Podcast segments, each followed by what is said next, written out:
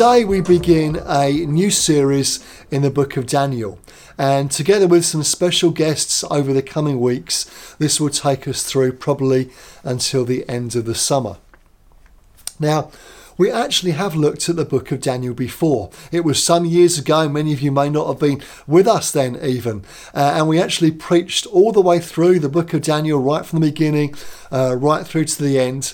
And um, if you want to listen to that, if you want to catch up on some of those talks, you can do that on our website. But this series is going to be a little bit different to that because this series is going to be called Daniel, a different way of living. Now, all of us in the UK at the moment, and many of us right around the world, are experiencing right now a very different way of living. It's not a way of living that we're particularly planned or wanted or expected. And I guess maybe if we'd sat down and talked about uh, what we thought 2020 might look like at the right at the beginning of January, probably most of us wouldn't have imagined it would look like how it's turned out. But as we made plans for 2020, as we as we looked ahead, I wonder what we imagined life would be like. I wonder perhaps what we expected to do, or places we expected to visit. And maybe Daniel, as he looked forward to his life ahead of him, maybe a beginning of one year, I wonder what he expected and some places that perhaps he anticipated visiting. I don't think that anything that we find in the book of Daniel he foresaw coming either.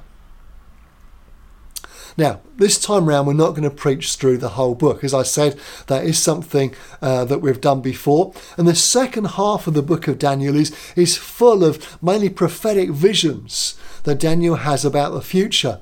Uh, and if you'd like to hear uh, me preach through that, then again, as I mentioned earlier, you can listen to those sermons on the website. But this time we're going to focus on the first half of the book and look at Daniel, a different way of living. So let's pray together. Heavenly Father, we pray now as we begin our time in the book of Daniel. Lord, we pray that you would teach us from it. Help us not only to understand what we read, but Holy Spirit, we pray that you would apply it to our lives and we would learn what you want to teach us in this season. We ask it in Jesus' name. Amen. Amen. Okay, so uh, let's read a few verses together. Uh, we're going to read the first five verses of, uh, of Daniel chapter 1. In the third year of the reign of Jehoiakim, king of Judah, Nebuchadnezzar, king of Babylon, came to Jerusalem and besieged it. And the Lord delivered Jehoiakim, king of Judah, into his hand, along with some of the articles from the temple of God. These he carried off to the temple of his God in Babylonia, and put in the treasure house of his God.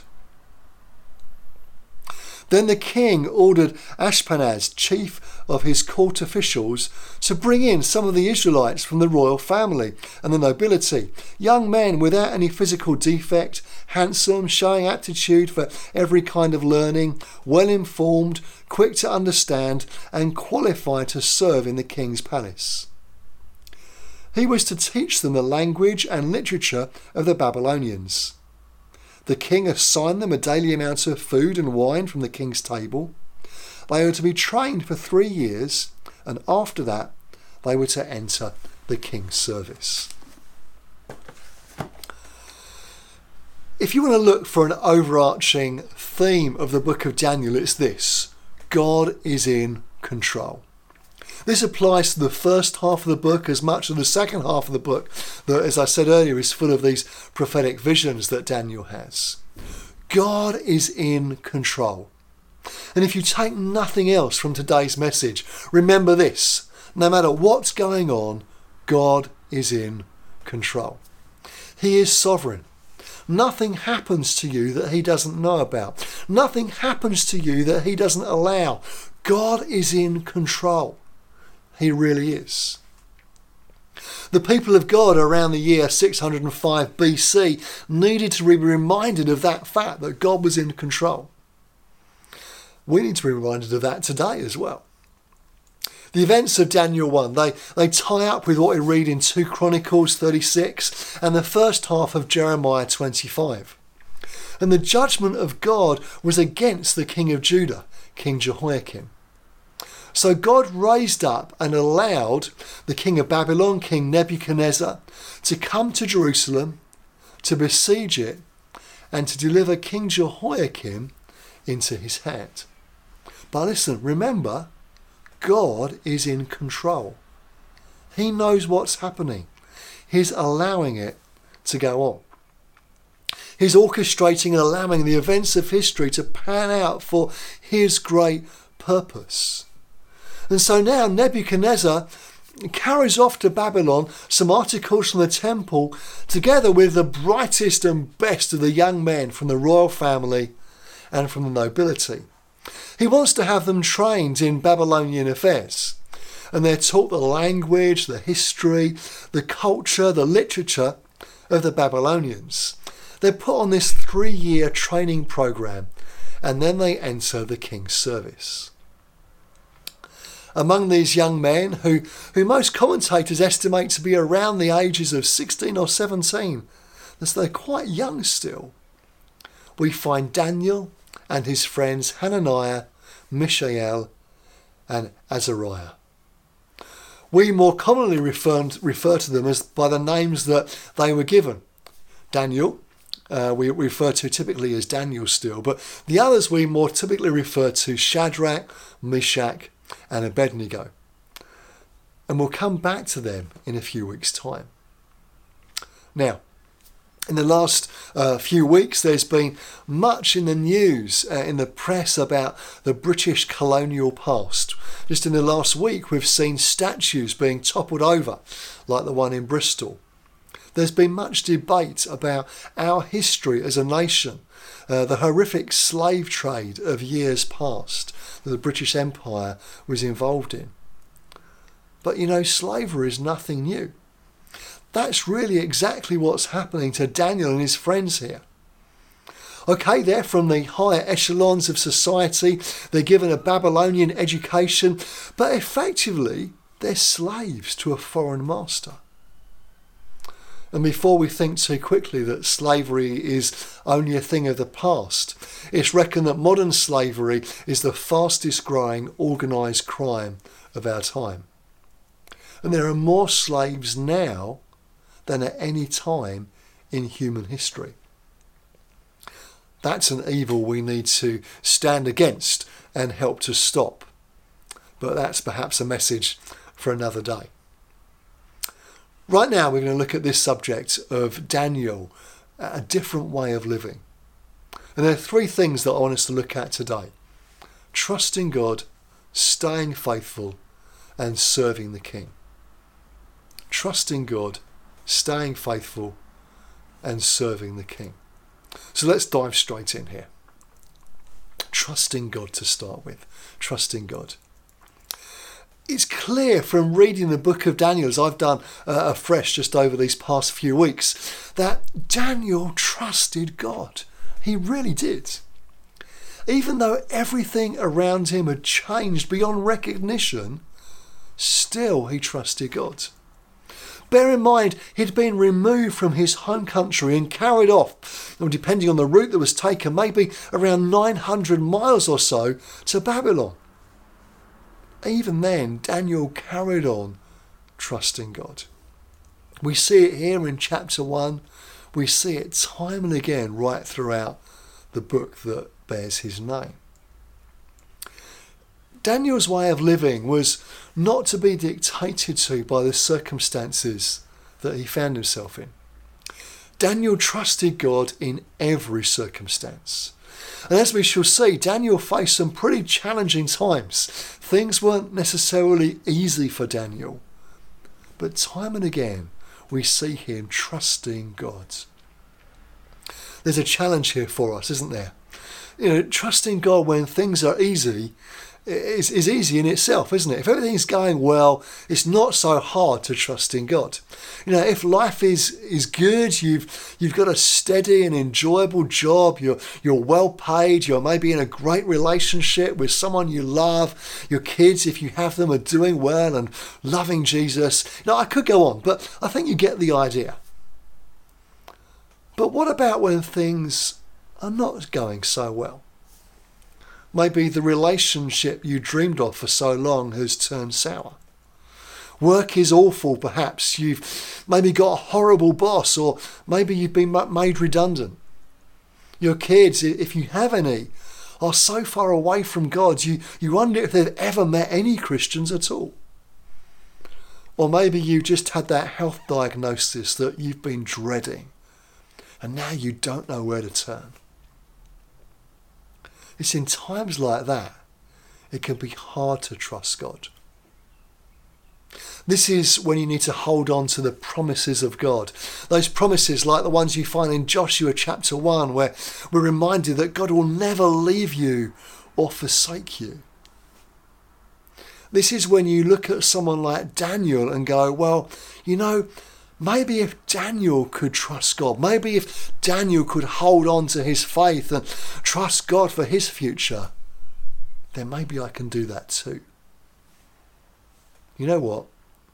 If the book of Daniel teaches us anything, it teaches us this that you can trust God in any and every situation and circumstance the writer to the Hebrews promises that God's grace is there to help us in our time of need. And so maybe today you're in a time of need. Maybe you're a Christian, but you're finding life quite tough right now. Or maybe you're not a Christian today and you're just checking out this faith thing. Maybe uh, a friend invited you to come and have a look at the live stream regardless of how you would describe yourself today, I want you to know this God loves you, He's for you, His grace is sufficient for you, and He wants relationship with you. Now, if you'd like to explore that more, maybe for the first time, then I'm going to invite you to respond at the end of this message. And you can click on the link that will come up in the chat window and uh, you can chat to one of our team about it. But right now, be assured of this God is in control. He really is. Daniel was not where he wanted to be. Maybe you're not where you really wanted to be either. But Daniel trusted God and you can too. Daniel trusted God, and today you can trust him too. But Daniel, as we see, stayed faithful.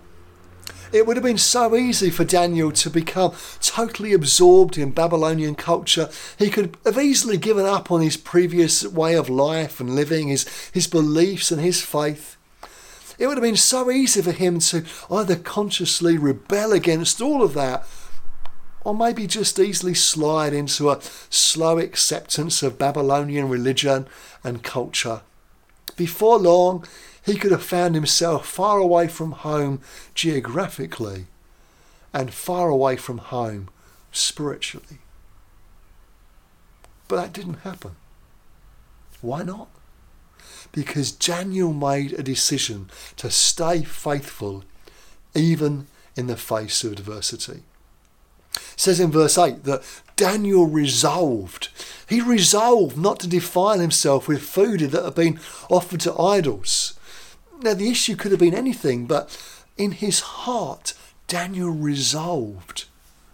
He made a decision to stay faithful. You know what? When the pressure is on, when life isn't going so well, when, when normal seems like a long time ago, it's easy to let things slide, easy to let your principles slip a little, or perhaps a lot. You maybe try and justify it to yourself, arguing that God would surely understand. No. Dear friends, Daniel remained faithful and you can too. Whatever the issue is for you, maybe it's that new attractive colleague at work that's they're just so interested in your life all of a sudden. But you say, oh no, it's okay, you know, they're just a friend. Maybe it's a temptation to fiddle the timesheet or your expense claim, and you say, well, it's okay, everybody around here does that. Don't be pressurized into copying others. Don't let other people's moral compass shape yours. Says this in Romans chapter 12, verse 2 Do not conform to the pattern of this world, but be transformed by the renewing of your mind.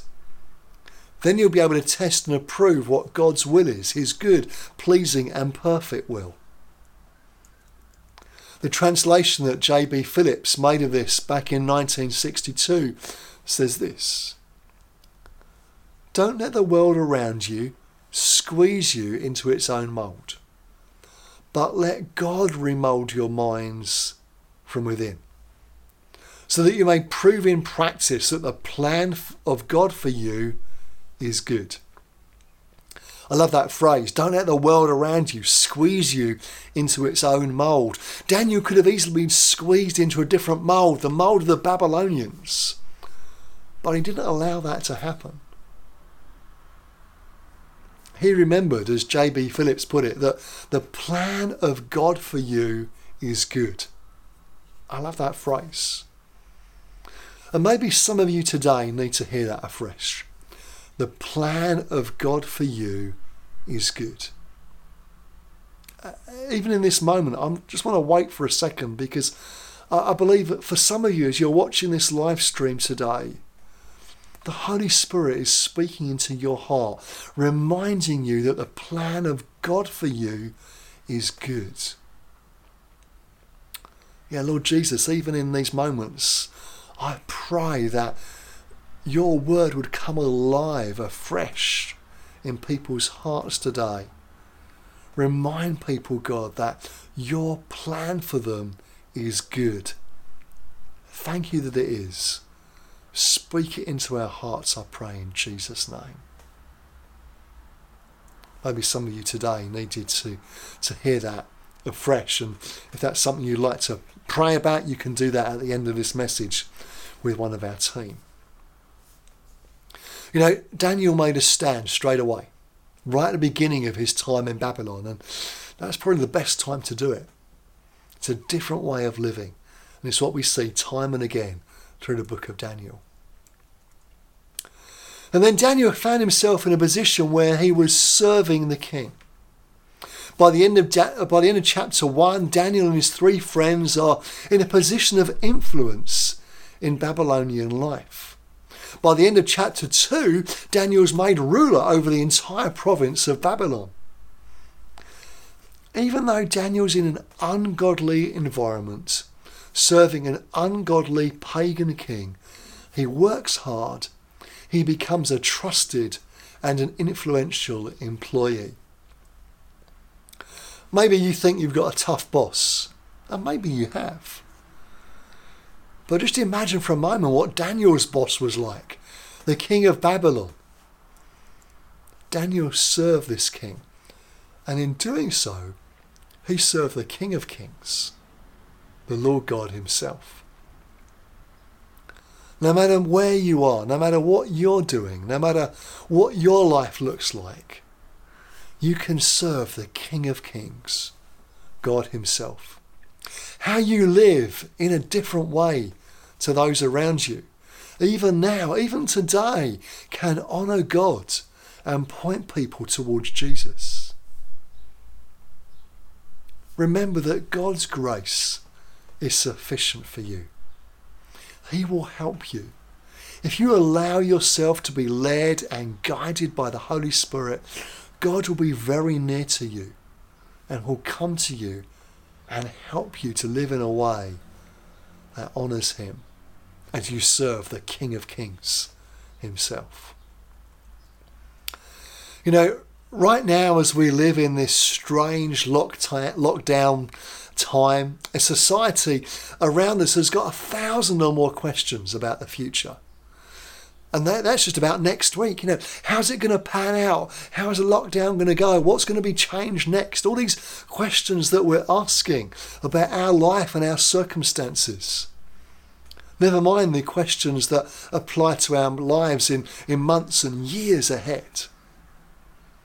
Right now, you can live in a different way. Right now, there's a different way of living that you can live that honours God and points people to Jesus. It's a life full of trust and hope in God, a life staying faithful, a life serving the King, the King of Kings himself. You know, friends, this, this morning or this evening, whenever you're watching this, if you'd like to know more about that life, that life that, that Jesus describes as life in all its fullness, click on the link that's coming up right now in the chat window. And one of our team would love to explain that more to you. What it means to follow Jesus and to experience that life in all its fullness. Or if maybe you just like to pray with one of our team, again, click on the request prayer button and someone, one of our team, would love to pray with you. over these few weeks together as we work our way through the first half of the book of Daniel, we'll see time and again that, that this was a different way of living for Daniel. a different way of living than maybe he'd expected. It was a different way of living from those around him. And today, right now, in our time, in our day, in our culture, we too can live in this different way that honours God that points people to Jesus and serves the King of Kings. I want to encourage you, dear friends, to, to live like that in our day and our time. Let's pray together. Heavenly Father, we thank you for the book of Daniel. Thank you for what we're going to learn together as we spend these uh, weeks together looking through it. And I pray now today that uh, you would help us to trust you afresh. Help us, Lord, to live in a way that honours you. Help us to serve you, our great King of Kings. Help us to remain faithful to the promises that you've made to us. God, we pray today that you be with us, help us, fill us afresh with your Holy Spirit. We ask it in Jesus' name. Amen. So God bless you. Thank you so much for being with us. We look forward to seeing you next week.